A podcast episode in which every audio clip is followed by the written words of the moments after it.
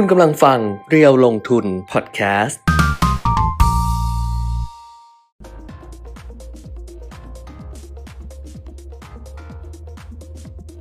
สวัสดีค่ะ สวัสดีครับ อัปเดตเทรนด์ลงทุนวันนี้มาแล้วนะคะ วันอังคารที่ 18 ครับ เมษายน อ่าฮะ 2566 ครับ น่าจะกลับมากันแล้วล่ะ นาเช้ารถราก็แบบว่า คนที่ไปเอ่อพักผ่อนสงกรานต์อืมน่าจะกลับมากันเต็มที่แล้วนะครับอืมวันนี้ค่ะก็เอ่อส่วนตลาดหุ้นก็กลับมาเหมือนกัน เมื่อวานปิดพันหกเออกลับมาอะไรล่ะ ก็กลับมาพันหกไงก็มันไม่หลัอยู่จากที่ลแล้วงไปฮะก็มันไม่อยู่แล้วกลับแต่มาแป๊บเดียวเองอ่า เดี๋ยวจะบอกให้ฟังว่าอืมวันเนี้ยข่าวเศรษฐกิจในระดับโลกเนี่ยอืม เป็นข่าวดีมากกว่าข่าวไม่ดีอืมเอาถือว่าเป็นข่าวดีเลยแหละนะครับอืมข่าวเศรษฐกิจในระดับโลกนะค่ะแต่มีข่าวไม่ดีแซมอยู่บ้างค่ะแต่ไม่ใช่เรื่องเศรษฐกิจเออนะครับเป็นเรื่องอื่นเป็นเรื่องของภูมิรัฐศาสตร์ เป็นเรื่องของความขัดแย้งอะไรพวกนั้นอืมเดี๋ยวจะมาเล่าให้ฟังกันนะครับได้ช่วงนี้ก็ทักทายกันก่อน แต่ว่าบอกไว้ก่อนนะว่า ถ้าดัชนีต่ำกว่า 1,600 จุดลงไปเนี่ยอืมนะครับอ่าถ้า ข่าวเศรษฐกิจในระดับโลกยังเป็นแบบนี้นะอืมยังยังดีอยู่แบบนี้เนี่ยน่าจะลงได้ไม่ลึกนะครับ ส่วนหนึ่งเพราะว่ามีหุ้น Market Cap ใหญ่จ่ายปันผลด้วยขึ้น คือขึ้นเครื่องหมาย XD อะพูดง่ายๆเพราะ XD เนี่ยมันจะมีการ dilution ก็คืออาราคาปรับตัวลดลงไปบ้าง เพราะว่าได้ปันผลแล้วไงคนคนที่ซื้อวันที่ X ไม่ได้ปันผลนั้นราคาก็จะมีการปรับลดลง แต่วันนี้เนี่ยจริงๆจริงๆเริ่มมาตั้งแต่เมื่อวานแล้วนะอืมพวกหุ้นแบงก์อะวันนี้ก็มีพวก KTB อย่างเงี้ยกรุงไทยขึ้น XD KTC อะไรพวกเนี้ยนะครับก็ไม่ได้เยอะนะแต่ก็ทำให้ราคาหุ้น KTB อะไรพวกนี้ราคาปรับตัวลดลงไปอืมนะครับอ่าเดี๋ยวค่อยๆมาไล่กัน แต่เราจะเห็นว่าพอลงมาต่ำกว่าพันหก็ดีดกลับขึ้นมาก็จะอยู่แถวๆเนี้ยนะครับแล้วเดี๋ยวพอประคองพันหกได้แล้วก็ไปดู เรื่องราวข่าวคราวของโลกและของเราอีกทีหนึ่งว่าเป็นยังไงนะครับ ค่ะ อันนี้ก็เป็นเรื่องของตลาดหุ้น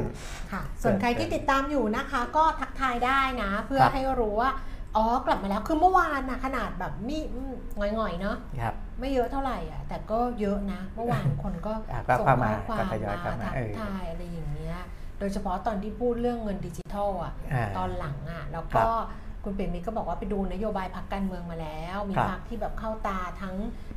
นโยบายเศรษฐกิจครับแล้วก็การเมืองใช่ไหมแต่ว่าสังคมอาจจะยังแบบไม่ครัโดบดเด่นเท่าไหร่อะอืมใช่จ้ะอืมใช่เศรษฐกิจการเมืองใช่ไหมการเมืองก็ถือว่าใช้ได้ใช้ได้เออเศรษฐกิจดีเอะไรอย่างเงี้ยมนโยบายเศรษฐแล้วก็มีคนถามดิฉันบอกว่าอืม ให้บอกต่อมาว่าบอกไม่ได้เออเออแต่ว่าดิฉันคุณปีมิได้บอกดิฉันมาแล้วเออเออบอกมาแล้ว แต่บอกไม่ได้หมายความว่าเขาจะเลือกนะเขาบอกมาว่าเออเนี่ยเขาไปดูนโยบายมาแล้วอะไรอย่างเงี้ยนโยบายพักเนี้ยดีดูดีสุดละออออเพราะว่าเขาตอนนี้เขาเน้นนโยบายเนี่ยอืมก็ดูนโยบายเศรษฐกิจเขาบอก ดีสุดเออใช้ได้เออเออแต่ไม่ได้หมายความว่าเขาจะเลือกอืมเพราะฉะนั้นไปดูดาวโจนส์เดี๋ยวมีนี่ความเห็นของเป็นอดีตใช่ไหมอดีตผู้ว่าแบงค์ชาติ คือใครคุณอะวิระไทยสันติประพบพูดถึงนโยบายอืมเศรษฐกิจของพรรคการเมืองด้วยนะอ่าอันนั้นเดี๋ยวเล่าให้ฟัง มีคำถามใน YouTube บอกว่าคุณปิมิตรทองคำจะลงไปอีกไหม มีคำถามใช่ไหมได้ยินว่ามีคาถาคำถามเออมีคำถามมีคาถา มีคำถามอ่าทองคำเนี่ยนะครับอืมปีนี้เนี่ยอืมถ้าเศรษฐกิจเริ่มเริ่มเข้าที่อืมปัญหาที่จะตามมาที่ยังไม่หมด คือปัญหาภูมิรัฐศาสตร์อืมและปัญหาความขัดแย้งต่างๆ เพราะฉะนั้นทองคำเนี่ยอ่าน่าจะยืนระยะได้ดีเลยแหละนะครับน่าจะน่าจะยืนยืนระยะได้ค่อนข้างยาวอืมสำหรับปีนี้ เพราะว่าอาพอคือไม่ใช่ว่าสินทรัพย์เสี่ยงอ่าดีขึ้นแล้วทองคำจะต้องลงอะไรอย่างเดียวนะครับ เพราะว่าทองคำเนี่ยเป็นสินทรัพย์เป็นหลุมหลบภัยสำหรับเรื่องอื่นด้วยอืมไม่ใช่เรื่องตลาดทุนอย่างเดียวค่ะ นะเรื่องความขัดแย้งเรื่องสงครามเรื่องอะไรเนี่ยก็นะคนก็จะอ่าเข้าไปหลบอยู่ที่ทองคำด้วยเหมือนกันนะแล้วครับถ้าไปดูดีๆอะทองอืมคำดิฉันก็ไม่ค่อยได้ดูหรอกแต่อืมว่ากลับไปดูอีกทีนึงจะเห็นว่าฐานมันยกขึ้นมาครับ ฐฐานมันยกขึ้นมาแล้ว เพราะฉะนั้นเนี่ยอืมการที่มันจะลงไปอะครับมันต้องเรื่องแบบอันนี้จริง ๆ นะเออเนาะมันต้องใช่แบบว่าใช่แต่ถ้าเกิดลงนิดๆหน่อยๆอะไรอย่างเงี้ยมันเออเกิดขึ้นได้อยู่แล้วไงครับแต่ถ้าเกิดจะลงแบบปรับฐานรุนแรงอะไรอย่างเอเงี้อยปรับฐานลงไปข้างล่างเนี่ยเป็นอาจจะไม่แรงไม่ไม่อะไรนะยังไม่มีเหตุผลใช่ใช่ตรงนั้นนะครับใช่ก็ความเห็นผมก็ประมาณนี้ว่าจะค่ะน่าจะยืนระยะได้ค่อนข้างยาวนะค่ะ สำหรับทองคำปีนี้นะครับค่ะอะเอาไปดูข้อมูลนะคะ ระหว่างนี้ก็ดูตลาดหุ้นต่างประเทศค่ะ เมื่อคืนที่ผ่านมาดัชนีอุตสาหกรรมดาวโจนส์นะคะปิดตลาดปรับตัวขึ้นมา 100.71 จุด อันนี้เขาเริ่มต้นสัปดาห์ใหม่เลยครัก็บคือเป็นตัวเลขเมื่อวันจันทร์นะคะอือฮึเพิ่มขึ้น 100.0.3%ไปปิดที่ 987 จุดค่ะ ส่วน NASDAQ เพิ่มขึ้น 34.0.28%แล้วก็ S&P 500 นะคะ เพิ่มขึ้น 13.0.33%ค่ะซีของยุโรป ลอนดอนฟุตซี่ร้อยเพิ่มขึ้น 7.60 จุดเล็กน้อยนะ 0.1% CAC 40 ตลาดหุ้นปารีสฝรั่งเศสเพิ่มขึ้น 21.0.2%แล้วก็ DAX แฟรงเฟิร์ตเยอรมนีเพิ่มเอ่อลดลง เมื่อกี้ CAC 40 ลดลงนะคะ 21 จุด แล้วก็ DAX แฟรงเฟิร์ตเยอรมนีก็ลดลง 17 จุดค่ะ ลดลงกันคนละหน่อย 0.1-0.2%ค่ะในซีกของเอเชียเช้าวันนี้โตเกียวนิกเกอีบวกเพิ่มขึ้นมา 160 จุดค่ะ 0.5%ฮั่งเส็งฮ่องกงลงไป 164 จุด 0.7%แล้วก็เซี่ยงไฮ้300 ตลาดหุ้นเซี่ยงไฮ้เพิ่มขึ้นเล็กน้อย 1.67 จุด 0.04%ค่ะ ตลาดหุ้นบ้านเราก็อย่างที่เราพูดกันไปตั้งแต่ช่วงช่วงช่วงแรกๆเลยครับคือช่วงแรกกับช่วงนี้ก็ไม่ไกลกันเท่าไหร่เพราะมันเพิ่งเริ่ม เออเออไม่ได้ไกลครับ ไม่ได้ไกลมาก ก็คือดัชนีราคาหุ้นเนี่ยเมื่อวานนี้ปิดที่ระดับ 1,600 จุด อืม และเช้าวันนี้ขึ้นไปสูงสุด 1,601 จุด ต่ำสุด 1,597 จุดนะคะ ตอนนี้ 10นาฬิกา16 นาทีดัชนีราคาหุ้น 1,597.09 จุดค่ะ ลงไป 3 จุด 3.32 จุด มูลค่าการซื้อขาย 6,600 ล้านบาท ส่วน Set 50 Index นะคะ 963.33 จุดค่ะ ลงไป 2.76 จุด มูลค่าการซื้อขายประมาณสัก 4,400 ล้านบาทค่ะครับหุ้นที่มีมูลค่าการซื้อขายสูงสุดนะคะ อันดับที่ 1 เป็นหุ้นของปตทสพราคา 159 บาท ลดลง 2 บาท 50 สตางค์ OR 22 บาท 70 เพิ่มขึ้น 90 สตางค์ค่ะ SCB ไทยพาณิชย์101 บาท ลดลง 50 สตางค์ AOT 72 บาท 50 ลดลง5ลดลง 25 สตางค์ BDMs 29 บาท 75 ลดลง 50 สตางค์ค่ะ ธนาคารกรุงไทยนะคะ 10 16 บาท 90 ลดลง 40 สตางค์ BH บำรุงราษฎร์240 บาท เพิ่มขึ้น 3 บาท ที่แคปค่ะ 43 บาท 50 ลดลง 2 บาท CPO 62 บาท 75 เพิ่มขึ้น 25 สตางค์ แล้วก็แบงก์กสิกร 132 บาท 50 ลดลงไป 1 บาท คือที่ XD ไปตั้งแต่เมื่อวานก็คือ SCB กับ KBank ครับ ส่วนที่จะ X ส่วนที่ XD วันนี้ก็จะมีแบบ KTB แบงก์กรุงไทย TCAP พวกเนี้ยนะอ่าฮะเออที่แบบว่าขึ้นเครื่องหมาย XD แล้วก็ราคาก็ได้รูดลงมา เยอะหน่อยก็เลย อาจจะเป็นส่วนที่ฉุดดัชนีได้อยู่เหมือนกันนะคะครับอัตราแลกเปลี่ยนค่ะดอลลาร์บาทเช้าวันนี้ 34 บาท 44 สตางค์นะคะ แข็งค่าสุด34 บาท 40 อ่อนค่าสุด34 บาท 50 ค่ะ แล้วก็ราคาทองคำค่ะ 1,994 เหรียญต่อออนซ์ก็ลงมาจาก 2,000นิดๆเมื่อวานนี้ที่ดูกันนะคะอือฮึราคารับซื้อคืน 32,500 32,600 นะคะ ขายออก แล้วก็ราคา น้ำมันค่ะเบรนท์85 เหรียญ 14 เซนต์เพิ่มขึ้น 38 เซนต์เวสเท็กซัส 81 เหรียญ 17 เซนต์เพิ่มขึ้น 35 เซนต์ส่วนดูไบอยู่ที่ 85 เหรียญ 64 เซนต์คือราคาที่เพิ่มขึ้นเช้าวันนี้เนี่ยเป็นราคาที่เพิ่มขึ้นจากที่ลดลงลมาดลงนะเออจากที่ลดลงมาก่อนคืหอน้านี้แนวโน้มไอ้ถ้าดูย้อนหลังไปสักอืมสองสามวันก็ไม่ไม่ไม่ได้มีอะไรเปลี่ยนแปลงค่ะที่เป็นนัยสำคัญสำหรับราคาน้ำมันอ่านะครับอือฮึ ได้ค่ะอ่าหมดแล้วค่ะ ครบแล้วค่ะครบนะครับเอ้ามาที่ข่าวดีก่อนนะครับ ซึ่งเป็นข่าวที่เข้ามาล่าสุดเมื่อเช้านี้เลยนะครับสำนักงานสถิติแห่งชาติจีน หรือว่า NBS รายงานผลิตภัณฑ์มวลรวมภายในประเทศ หรือว่า GDP ไตรมาสแรกของจีนนะครับไตรมาสที่1เนี่ยเพิ่งออกมาไม่กี่ประเทศนะครับอืมจีนเนี่ยออกวันนี้เลยเช้าวันนี้ ขยายตัวได้ 4.5%คุณแก้ม ถือว่าดีเลยนะครับ เพราะว่าเอออ่าคาดการณ์อ่าจากบรรดานักเศรษฐศาสตร์ต่างๆเนี่ยคาดการณ์กันไว้แถวแถวๆ4%นะครับประมาณ4%พออกมาจริง 4.5 ไตรมาส 4 ของปีที่แล้วเนี่ย 2.9 นะครับ โต 2.9 ปีที่แล้ว เศรษฐกิจจีนโตต่ำกว่าเป้านะครับ คือโตแค่ 3%ของปี 2565 ปีนี้ไตรมาสแรกมาแล้วนะครับ 4.5%ทั้งปีเนี่ยทางการจีนคาดไว้ว่าจะโต 5%นะครับ ก็ถือว่าอันนี้เป็นข่าวดีที่เข้ามาในเช้าวันนี้นะครับ การที่อัตราการขยายตัวทางเศรษฐกิจของจีนเติบโตได้ดีกว่าคาดในไตรมาสแรกเนี่ยยังมีเรื่อง ดีอีกเรื่องหนึ่งที่หนุนเข้ามา ซึ่งจริงๆก็ก็เป็นการเปิดเผยมา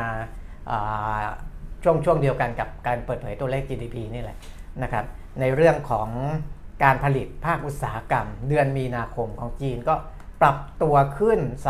3.9%นะครับสูงกว่าที่คาดอีกเช่นกันนะครับจะใครที่ติดตามเราจะทราบว่าภาคผลิต หรือว่าการผลิตในภาคอุตสาหกรรมเนี่ย ช่วงที่ผ่านมาจะไม่ค่อยดีนะครับ เพราะฉะนั้นเนี่ยการคาดการณ์ของตลาดเนี่ยออย่างเช่นในโพลของสำนักข่าวรอยเตอร์ก็ไม่ได้ให้ให้ให้อ๋อจริง ๆ แล้วโพลของรอยเตอร์เนี่ยให้การผลิตภาคอุตสาหกรรมเนี่ยน่าจะโตขึ้นได้สัก 4%แต่ออกมา 3.9%นะครับก็ต่ำกว่าโพลของรอยเตอร์ไปนิดหน่อย แต่ดีกว่าช่วงมกราถึงกุมภาพันธ์ค่อนข้างเยอะนะครับ มกรากุมภาเนี่ยมีการขยายตัว 2.4%เท่านั้นนะครับในแง่ของภาคอุตสาหกรรม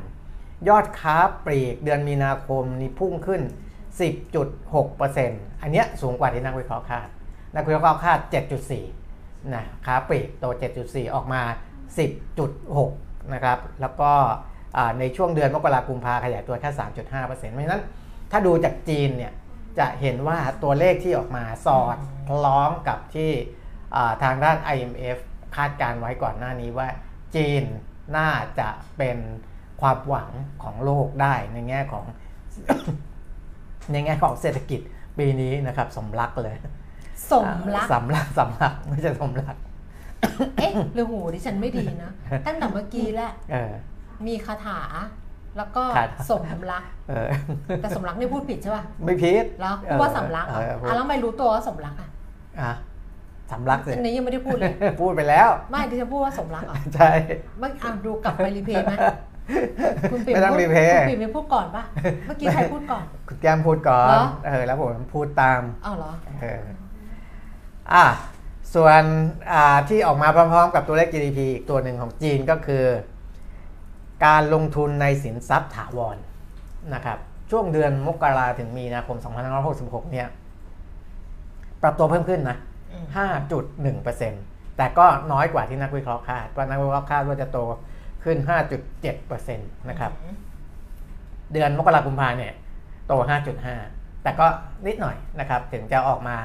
ต่ำกว่าที่นักวิเคราะห์คาดบ้าง แต่ข้อมูลหลายตัวถือว่าเป็นเรื่องที่ดี GDP ขยายตัวดีนะครับภาคผลิตเริ่มดีนะครับค้าปลีกอันนี้ดีอยู่แล้วนะครับเพราะฉะนั้นอันนี้ก็เป็นเรื่องหนึ่งแต่ว่าของจีนเนี่ยไม่ใช่แค่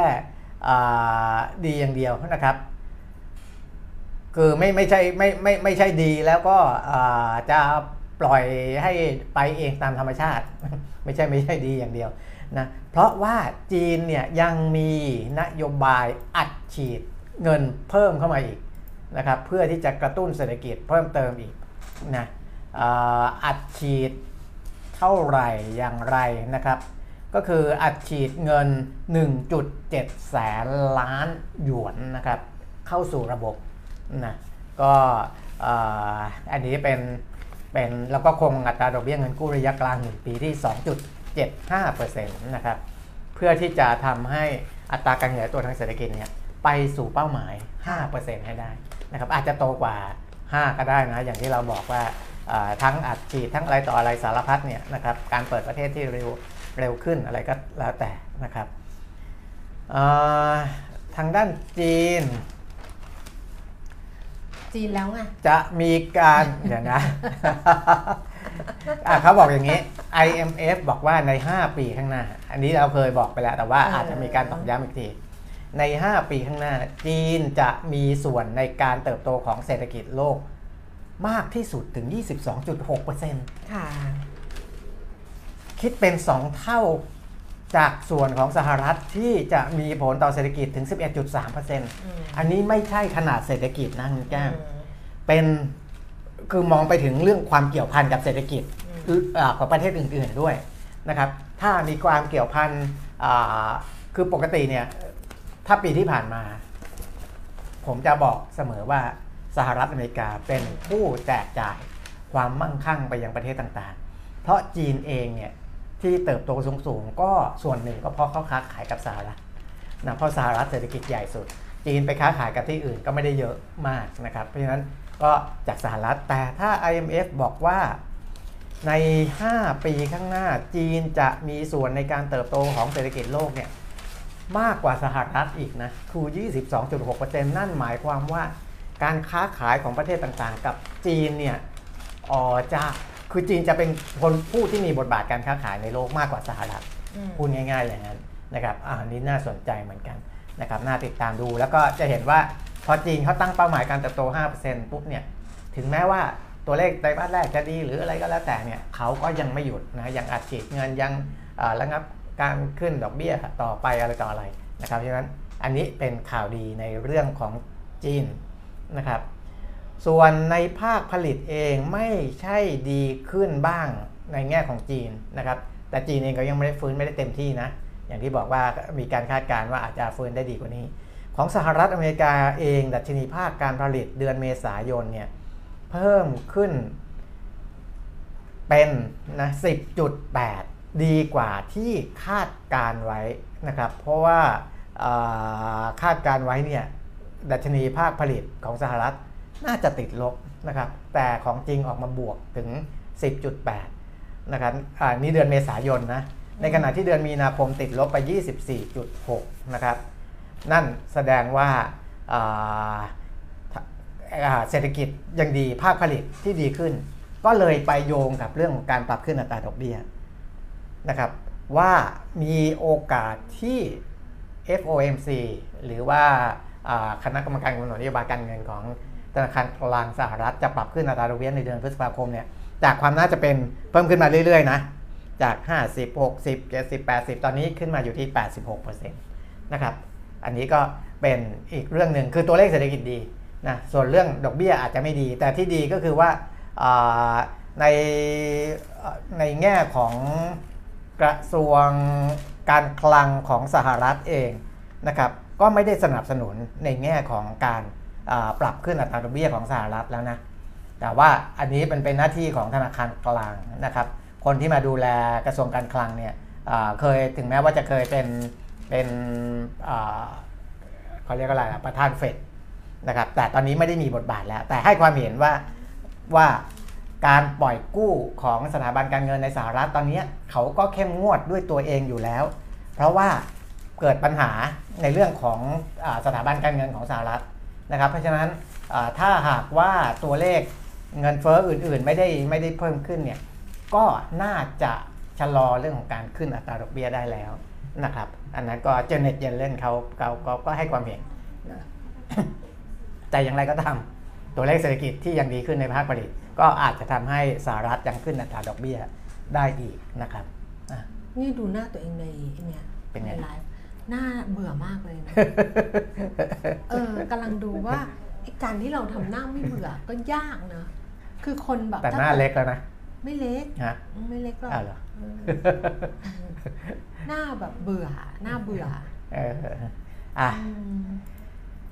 อ่าอ่านี่ไงเจเน็ตเยเลน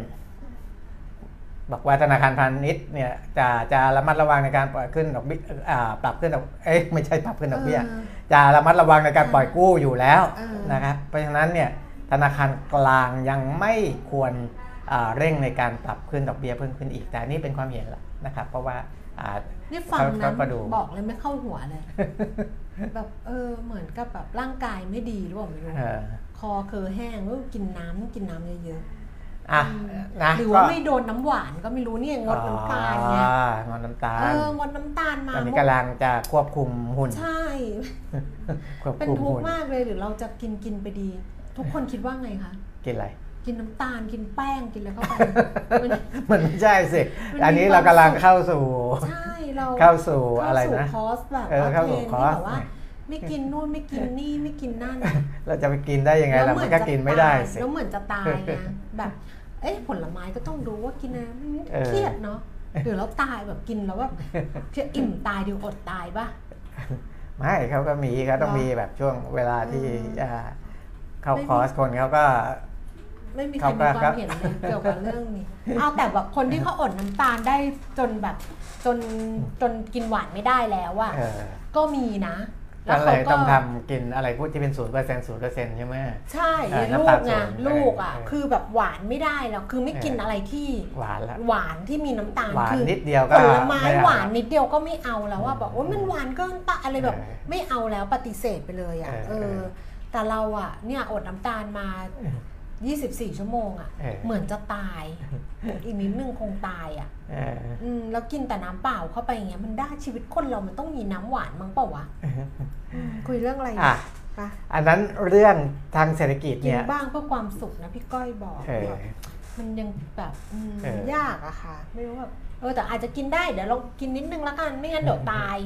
อืม ในเชิงเศรษฐกิจเนี่ยถือว่าเป็นเรื่องค่อนข้างดีนะครับ แต่ ในแง่ของความขัดแย้งระหว่างสหรัฐกับจีนเนี่ยนะครับอ่ามีประเทศที่เกี่ยวข้องเข้ามาด้วย เช่นไต้หวันอืมนะครับ เพราะไต้หวันเนี่ยถ้าใครติดตามข่าวต่างประเทศคงจะรู้แหละว่าไต้หวันอ่าภายใต้ผู้นำคนปัจจุบันเนี้ยจะเอ็นเอียงไปทางสหรัฐอเมริกานะครับถึงแม้ว่าจีนเขาจะบอกว่าเป็นจีนเดียว ไต้หวันเป็นของเขาก็ตามนะครับพอเอ็นเอียงไปทางสหรัฐอเมริกาเนี่ย การพึ่งพาต่างๆนะครับ ก็จะพยายามจะอ่าใกล้ชิดกับทางสหรัฐนะครับ เพราะว่าเวลาจีนที่เขาจะขู่อะไรไต้หวันเนี่ยก็มักจะมีการซ้อมรบอะไรพวกเนี้ยนะครับ เพื่อให้เห็นว่าเอ๊ะอ่าถ้าไต้หวันยังเอ็นเอียงไปทางสหรัฐอเมริกานี่อ่าอาจอาจจะไม่ปลอดภัยนะนะครับ เพราะฉะนั้นก็มีข่าวจากสำนักข่าวบลูมเบิร์กแล้วก็มี สำนักวิเคราะห์วิจัยของบ้านเรา รวมทั้งของแบงก์ในบ้านเราเนี่ยหยิบยกขึ้นมาเป็นประเด็น เช่นกันนะครับว่าไต้หวันเตรียมซื้อขีปนาวุธฮาพูนฮาพูนนะเขาเรียกว่าฮาพูนมิสไซล์ที่ยิงจากพื้นดินเนี่ย 400 ลูกจากสหรัฐอเมริกา เพื่อเตรียมรับมือการรุกรานจากจีนนะครับ ซึ่งการซื้ออาวุธหนักจากสหรัฐเนี่ย ได้รับการรับรองจากสภาคองเกรสสหรัฐเรียบร้อยแล้วด้วยนะครับเอ่อก็แต่ว่าทางกระทรวงกลาโหมสหรัฐเองเนี่ยยังปฏิเสธที่จะตอบคำถามนี้นะแค่แต่เขาบอกว่าอันนี้พันเอกมาร์ตินไมเนอร์โฆษกกระทรวงกลาโหมสหรัฐบอกว่า เราจะเดินหน้าทำงานร่วมกับภาคอุตสาหกรรม เพื่อจัดหาอาวุธยุทโธยุทโธปกรณ์ป้องกันประเทศ ให้แก่ไต้หวันอย่างทันท่วงทีนะครับ เพราะฉะนั้นจริง ๆ ข่าวที่มีออกมาถึงแม้ว่าจะอ้างแหล่งข่าว แต่ว่าค่อนข้างชัดเจนนะครับค่อนข้างชัดเจนว่า เพราะว่าไต้หวันก่อนหน้านี้เขาไปแวะต่อเครื่องที่สหรัฐ ก็ไปมีการไปคุยกันอะไรกับทางสหรัฐนะครับ โดยเฉพาะเขาใกล้ชิดกับทางสภาของสหรัฐ อันนี้ข่าวนี้ก็มีโอกาสที่เป็นความจริงแหละนะเพราะนักข่าวก็ไปถามทั้งทางสหรัฐอะไรมาเรียบร้อยแล้วนะครับ มูลค่าอ่าที่ซื้อขายนี่ก็นาน่าจะหลายพันล้านดอลลาร์สหรัฐมีข่าวบันเทิงบ้างไหมข่าวบันเทิงอ่าต้องไปที่เกาหลีเลยข่าวบันเทิงข่าวข่าวบันเทิงจีนสหรัฐไม่มีเราไม่ได้เป็นติ่งจีนสหรัฐอะนะก็ประมาณนี้นะครับ คือความขัดแย้งเนี่ยยังดำเนินต่อไปนะครับยังดำเนินต่อไป แต่ว่าเพียงแต่ว่ามันจะระอุมากน้อยแค่ไหน ซึ่งทางจีนเองพอรู้ข่าวว่าไต้หวันซื้ออาวุธหนักจากสหรัฐเองก็เตรียมซ้อมรบแล้วนะ เตรียมซ้อมรบแล้วตามสไตล์เขาเลยนะครับ อันนั้นก็เป็นเรื่องอที่เป็นข่าวดีและข่าวที่พึงระมัดระวังไว้อีกนิดหน่อยนะครับ ถ้าแต่ถ้ามันมันยังไม่ได้มีอะไรที่ลุกลามมากขึ้นเนี่ยข่าวที่มันเป็นข่าวบวกเชิงเศรษฐกิจ น่าจะมีผลต่อการลงทุนมากกว่าข่าวในเชิง ที่เป็นภูมิรัฐศาสตร์ หรือความขัดแย้งระหว่างสหรัฐกับจีนนะคแต่รับบ้านเราไม่ได้สนใจอะไรอย่างนี้ไงตอนเนี้ยก็คือเออก็อาจจะสนใจบ้างครับสำหรับต่างประเทศนี่นะเพราะว่าเราโฟกัสกันเรื่องของเลือกตั้งครับซึ่งก็ใกล้เข้ามาแล้ววันนี้วันที่ 18 แล้วเนี่ยนะคะอ่าเราต้องเลือกตั้งวันที่ครับ14พฤษภาแล้วก็เลือกตั้งล่วงหน้าก็คือเลือกตั้งว่าวันที่7ป่ะไม่แน่ใจน่าจะใช่นะอ่าหนึ่งเออสัปดาห์ใช่ไหมเออวันที่อืม7พฤษภาครับ ก็ช่วงวันที่ 7 ก็จะเป็นวันหยุดยาว หลายคนก็อาจจะแบบกลับบ้านแล้วก็อืมเลือกใช้สิทธิ์เลือกตั้งล่วงหน้า แต่ก็มีปีก่อนครั้งก่อนใช่ไหมเลือกตั้งครั้งก่อนที่เลือกตั้งล่วงหน้าเหนื่อยมากอะ่ะคือคนเยอะหรืออะไรอย่างเงี้ยระบบอาจจะไม่ค่อยนั่นเท่าไหร่อืมนี่วันที่ 14 พฤษภาดิฉันมีงานด้วยนะเออดิฉันเพิ่งเห็นว่าดิฉันมีงานเออ14 พฤษภาตั้งไปขึ้นเวที ใช่ดิฉันเออก็เลยว่าจะไปที่ หน่วยที่เลือกตั้งที่หน่วยเช้าเลือกตั้งๆหตน่ออนยเจ็ดโมงเช้าอืมเขาเปิดหีบแปดโมงจริง ๆ ผมก็ไม่เคยนะเลือกตั้งล่วงหน้านี้ทำยังไงก็ทำไม่เป็นเหมือนกัน ก็ต้องว่าต้องไปลงทะเบียนแล้วก็เออออะไรเงี้ยแต่ว่าเคยเคยพาลูกไปตอนนั้นน่ะโอ้โหอืม มันเหนื่อยมากเลยอะแต่ว่าลูกไม่ท้องเขาก็ไงเลือกที่หน่วยที่เลือกตั้งปกติไม่เนี่ยเหรอใช่ อ้าวเหรอ เขาจะมีให้ว่าไปหน่วยไหนอ๋อ เออเขาไม่ได้จัดแบบปกติ เพราะว่าคนเขาไม่ได้พอขนาดนั้นอ่าเขาก็จะเอาแบบกี่เขตกี่เขตอะเนี้ยไปรวมกันไปที่รวมนี่กันไงอืมไปรวมกัน เพราะว่ามันเลือกตั้งล่วงหน้าอย่างเงี้ยแล้วก็เออคนที่นั่นก็ไปใช้สิทธิ์แต่ว่าคนก็เยอะถามว่าเยอะไหมาแต่ครั้งเนี้ยจะดีขึ้นนะไม่แน่ใจเออเออมันก็เยอะแบบคนมันเยอะไงแต่ว่าเราอะคงไม่ได้เลือกตั้งล่วงหน้าหรอกแต่เออว่า เพิ่งนึกออกเมื่อเช้าอยู่ๆก็นึกขึ้นมาว่าอ้าววันที่ 14 มีงานนี่หว่าเออเออแต่มีช่วงบ่ายอ่าดิฉันก็เลยจะไปนอนรอพร้อมกับเจ้าหน้าที่อะ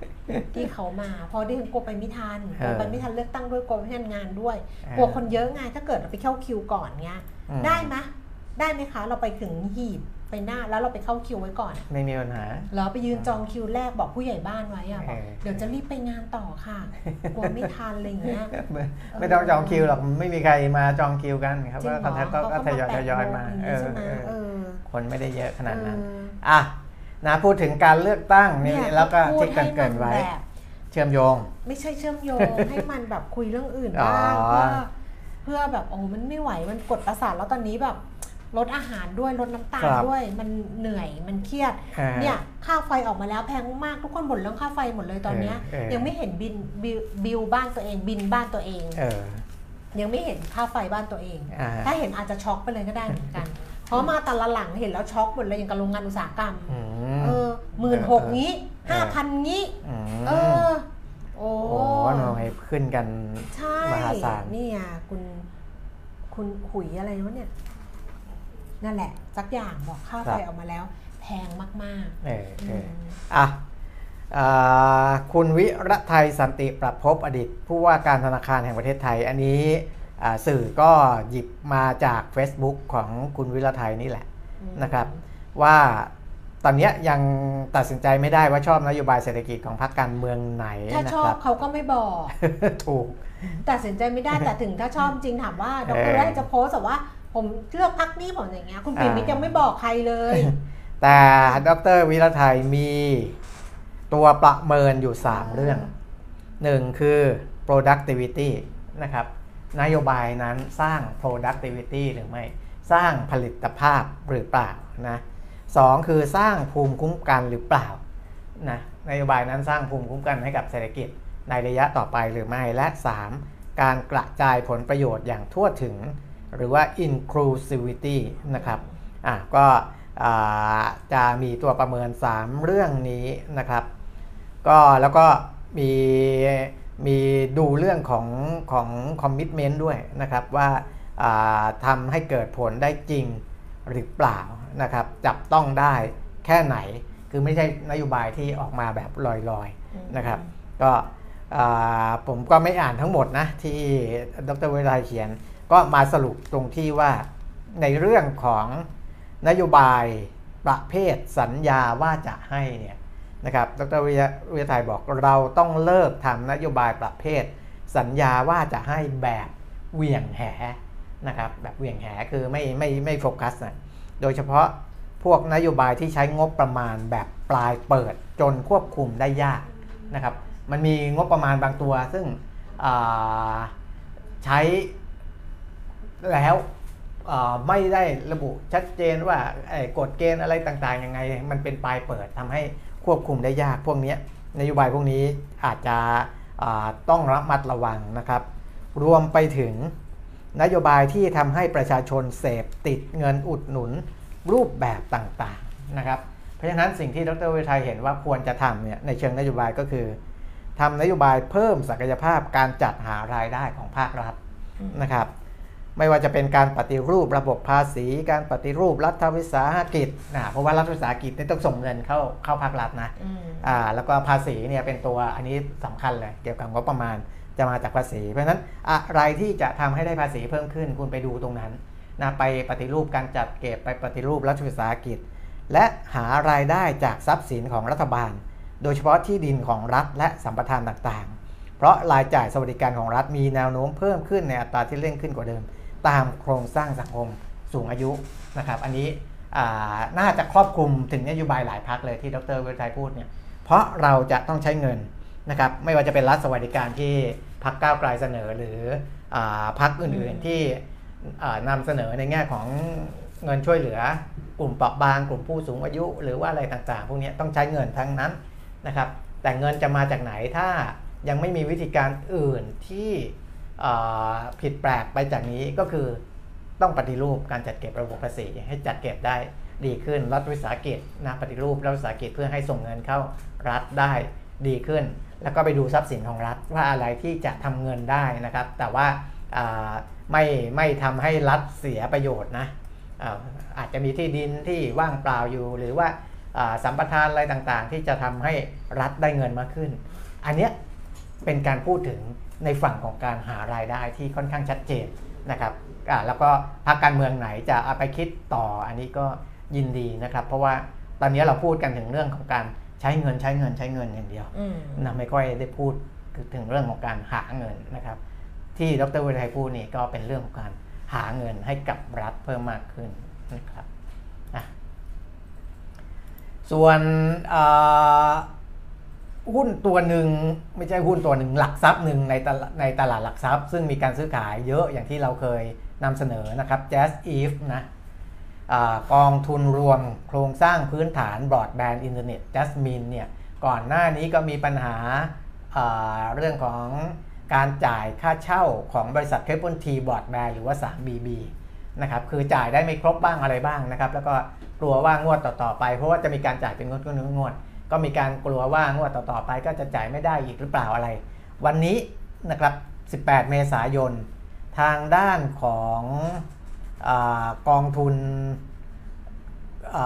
บริษัทหลักทรัพย์จัดการกองทุนรวมบัวหลวง ซึ่งเป็นบริษัทจัดการของกองทุนรวมโครงสร้างพื้นฐานบรอดแบนด์อินเทอร์เน็ตจัสมินหรือว่า JASIF เนี่ย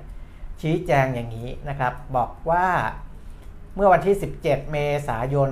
2566 คือเมื่อวานนี้ กองทุนได้รับค่าเช่าทรัพย์ทรัพย์สินใยแก้วนำแสงจาก 3BB มาแล้ว 750 ล้านบาทจากค่าเช่าประจำเดือนนะครับซึ่งก็ยังไม่ครบนะ เพราะว่าเดือนหนึ่งเนี่ยต้องจ่าย 943.1 ล้านบาท จ่ายมาแล้ว 750 ล้านยังมีค้างอยู่ 193.1 ล้านบาทนะครับ แต่ว่า 3BB แจ้งกับกองทุนว่าธุรกิจบรอดแบนด์อินเทอร์เน็ตมีการแข่งขันสูงอย่างต่อเนื่อง แล้วก็ต้นทุนการดำเนินงานปรับเพิ่มขึ้น ส่งผลกระทบต่อกระแสเงินสดจากการดำเนินงานของ 3BB เพราะนั้นก็เลยยังจ่ายได้ไม่ครบ แต่ก็ยังไม่ถือว่าผิดนัดชำระหนี้ เพราะว่ายังมีเวลาให้จ่ายล่าช้าได้ไม่เกิน 15 วันนับจากวันครบกำหนดชำระหรือวันที่เป็นดีลเดทนะครับ เพราะฉะนั้นจะครบกำหนดที่ยืดออกไป 15 วันเนี่ย ในวันที่ 2 พฤษภาคม 2566 นะครับ แต่ว่าในระหว่างที่เกิน due date ไปเนี่ยจะต้องมีค่าปรับในอัตราร้อยละ 7.5เปอร์เซ็นต์ในอัตราร้อยละ 7.5 นะครับ หรือว่า 7.5เปอร์เซ็นต์ต่อปี จนกว่าจะชำระครบถ้วนนะครับอะก็ให้คนที่ลงทุน Jazz Eve ได้ทราบข่าวคราวนะครับ ก็จะมีข่าวออกมาอย่างคนที่ลงทุนในหลักทรัพย์ที่อาจจะจะ มีข่าวพวกนี้อยู่บ่อยๆเนี่ยจะต้องติดตามข่าวนะครับในในแต่วันของตลาดหลักทรัพย์ด้วยที่เขารายงานนะครับขายทัวร์อยู่กำลังแชทอยู่คุณแก้วกำลังแชทอยู่ขายทัวร์อยู่ไปที่ต่างประเทศอีกเรื่องแล้วกันนะครับ ธนาคารกลางออสเตรเลียบอกว่าคณะกรรมการ RBA หรือว่าธนาคารกลางออสเตรเลีย อาจจะใช้นโยบายคุมคุมเข้มด้านการเงินต่อไปนะครับ คือออสเตรเลียเนี่ยก่อนหน้านี้เขาก็ปรับขึ้นดอกเบี้ยมาเรื่อยๆ แต่ว่ารอบที่แล้วไม่ขึ้นนะครับ คงอัตราดอกเบี้ย แต่ล่าสุดบอกว่าอาจจะมีการคุมเข้มต่อไปอแม้ว่าอัตราดอกเบี้ยในการประชุมเมื่อวันที่ 4 4 เมษายนที่ผ่านมาจะเป็นการคงอัตราดอกเบี้ยนะครับไม่ได้ปรับเพิ่มขึ้น ทั้งนี้อยู่ขึ้นอยู่กับทิศทางของเงินเฟ้อและเศรษฐกิจโดยรวมนะครับถ้าหากว่าเงินเฟ้อยังไม่นิ่ง หรือว่ายังไม่ชะลอลงอย่างเห็นได้ชัดเนี่ยก็มีโอกาสที่จะปรับขึ้นอัตราดอกเบี้ยได้อีกเหมือนกันนะครับแต่ก็ไม่ไม่ไม่ได้บอกว่าจะขึ้นไม่ขึ้นนะก็ก็พูดแบบกลางๆแหละถ้าเงินเฟ้อยังคุมไม่ได้ก็อาจจะมีขึ้นอีกนะครับ อันนี้ก็เป็นในฝั่งของออสเตรเลียนะ ประมาณนี้นะอืมเออ พอดี ขายทัวร์อยู่ ขายทัวร์ขายทัวร์ขายเอทัวร์อมขายทัวร์นี่มันยากนะ นี่บอกว่าค่าไฟที่ขึ้นก็คือครับจาก 898 บาทนะ ของเดิม 898 เป็น 2,282 มันเกินเท่าตัวนะทำไมเออถึง ขึ้นมา แบบขนาดนั้นเลยนี่พี่เออก้อยบอกว่ากฟนนะการไฟฟ้านครหลวงมีแจ้งเตือนด้วยนะคะว่า คุณเออใช้ไฟมากกว่าปกติ 50%เอ็นดูโอ้คือเขาบอกด้วยนี่ไม่เห็นเลยค่ะ ยังไม่เห็นใบแจ้งค่าไฟเลยไม่รู้ว่าตัวเองอะอ๋อจะช็อกหรือเปล่าเพราะปกติอะที่บ้านจะประมาณไม่เกินพันห้าเออแต่ว่ามันสองที่อะเออแต่ไม่เกินพันห้าทั้งสองที่อะพันสองพันสามครับใช่ไหมทั้งสองที่ใช่โผล่ไปทีอาจจะแบบสองหลังนี่แบบโอ้โอ้ ไม่ my เพราะว่า god เอ่อจริงอืม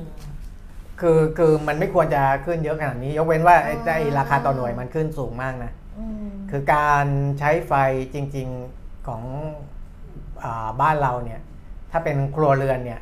ยกเว้นว่าปกติเดิมไม่แทบไม่ได้เปิดแอร์เลย แล้วก็พอเข้าฤดูร้อนจัดๆนี่ก็เปิดแอร์แบบ ทั้งวันอะไรเงี้ยอันเนี้ยอืมอาจเป็นไปได้นะครับเป็นไปได้ ว่าจะเพิ่มขึ้นมาเป็นเท่าตัวอืมเออนะอะเดี๋ยวก็ต้องไปเช็คกันดูแล้วกันว่าว่าขนาดนั้นหรือเปล่าอืมอืมครับอะมีเรื่องอะไรอีกไหมไม่มีแล้วจะไปไม่มีขายจจะบไปจะไปขายทัวร์เออเออจะไปขายทัวร์ไม่มีแล้วเราเพราะว่าก็จจบแล้วเพราะว่าทัวร์ทัวร์เดิมอะครับทัวร์เดิมที่ไปโซลอะครับเขาติดภารกิจกันเยอะเออเขาเล่าว่าจะกรุ๊ปเดิมอะไรอย่างเงี้ยเออเออเดี๋ยวเราจะไปเดือนตุลาไปปูซานครับ ปูซานโพฮังทำโปรแกรมเสร็จเรียบร้อยแล้วเออเออแล้วพอเขาติดภารกิจกันเยอะก็เลยรีบไปขายทัวร์ก่อน จะได้แบบ แต่เข้าใจเพราะว่าเดือนนี้มันเดือนเมษา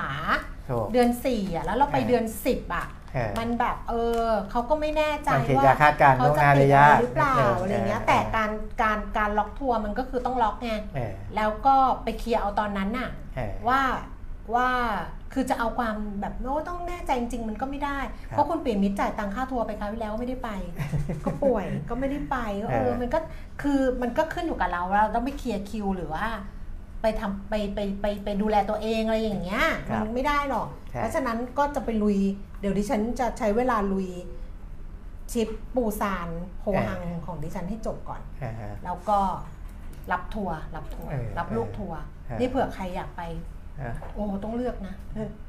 ไปด้วยกันเราเออเป็นทัวร์แบบอินดี้ด้วยนะอืมคืออยู่ๆเลิกโปรแกรมนี้อะไรอย่างเงี้ยได้หมดนะครับคือถ้าอยากอยู่ตรงนี้นานก็อยู่ตรงนี้อะไรประมาณเนี้ยเออแล้วก็ค่าทัวร์แพงด้วยนะ แพงกว่าปกติใช่อีปูซานเนี่ยเขาไปกันไม่ถึง20,000เอออันนี้ปาไป30,000เออบอกเลยเออเพราะว่านอนโรงแรมดีอะไรอย่างเงี้ยเลือกมาหมดแล้วไงเพราะฉะนั้นก็เลยอาจจะแบบ มีข้อจำกัดนิดนึงอ่าฮะอืมแต่ถ้าเกิดใครอยากไปก็ส่งมาขอโปรแกรม แต่ให้ไปป้อมไม่รู้นะ ต้องถามก่อนเอว่าอเออเราสนิทกันพอจะไปด้วยกันหรือเปล่าเออเพราะบางทีการไปด้วยกัน มันก็ต้องสนิทกันเออประมาณหนึ่งอืมอะเดี๋ยแต่ว่าไปขยแต่ว่าไปขายแจ้งทัวร์มาได้ใช่ไหมแจ้งได้เออแจ้งมาได้ เพื่อนจะคุณน่ะ แจ้งได้เลยฮะเพื่อนคุณปิ่นนิดอะแจ้งได้เลย มีเพื่อนไหมที่เขาถามถามอะหมีเอาไปส่งต่อเลยเออปะเออบอกล็อกเลยปะ เพราะว่าทัวร์เนี้ยเพื่อนถามจะเลิกเลยไหมอันนี้ไม่ประมาณสิบคนงานเราจะเอาเออยี่ห้าอย่างอืเงี้ยมเพื่อนคือถ้าไม่ถ้าถ้าจำนวนคนน้อยก็เลิก ไม่เลิกเอาเหรอดันอ่าอ่าเออ จะเอาให้สุดตทำทำอะไรล้มเหลวไม่เป็นโอเคบอกก่อน ไม่ทำอะไรแล้วแบบอะไรเงี้ย แต่ถามว่า มีคนบอกว่าทริปนี้ไม่ไปทริปหน้าไปทริปหน้าไม่จัดแล้วเออเหนื่อยแล้วพอแล้วทริปหน้าไปกรุ๊ปเล็กนี่คิดแล้วเออบอกไปเลยอ่าทริปหน้าจะไปลอนดอน เออเออเก็บตังค์ไปลอนดอนเราไปแค่นี้ไปแค่นี้ ไปกลุ่มเล็ก ไปแค่นี้เออเออไปแค่นี้ เพราะว่าครับตอนเนี้ยค่ะไม่ได้ว่าอะไรนะ อืม คือชีวิตเนี่ยพอมันถึงจุดหนึ่งอะเข้าเข้าใจเราไหมว่าพอถึงจุดหนึ่งที่เราทำก้มหน้าก้มตาทำมาหากิน คุณดูพี่แดงพรณีเดี๋ยวคุณเป็นเพื่อนพี่แดงพรณีใน Facebook ป่ะ ๆ อาจจะเป็นแต่ว่าจะไม่ค่อยได้ดูใครไง พี่มันวิก็ระจะไม่เด้งขึ้นมา พี่วิระบอกว่าอ้าวพี่วิระบอกว่า เนี่ยแดงเขาเที่ยวอย่างเดียวเลยนะ นี่ไงบอกว่าเดี๋ยวจะจบแล้วไงจะได้ไปรับอ๋อโอสาเคยค่ะ งั้นจบเลยนะคะ เดี๋ยวพรุ่งนี้ค่อยคุยกันต่อนะคะ วันนี้ไปแล้วนะคะ เจอกันพรุ่งนี้สวัสดีค่ะ สวัสดีครับ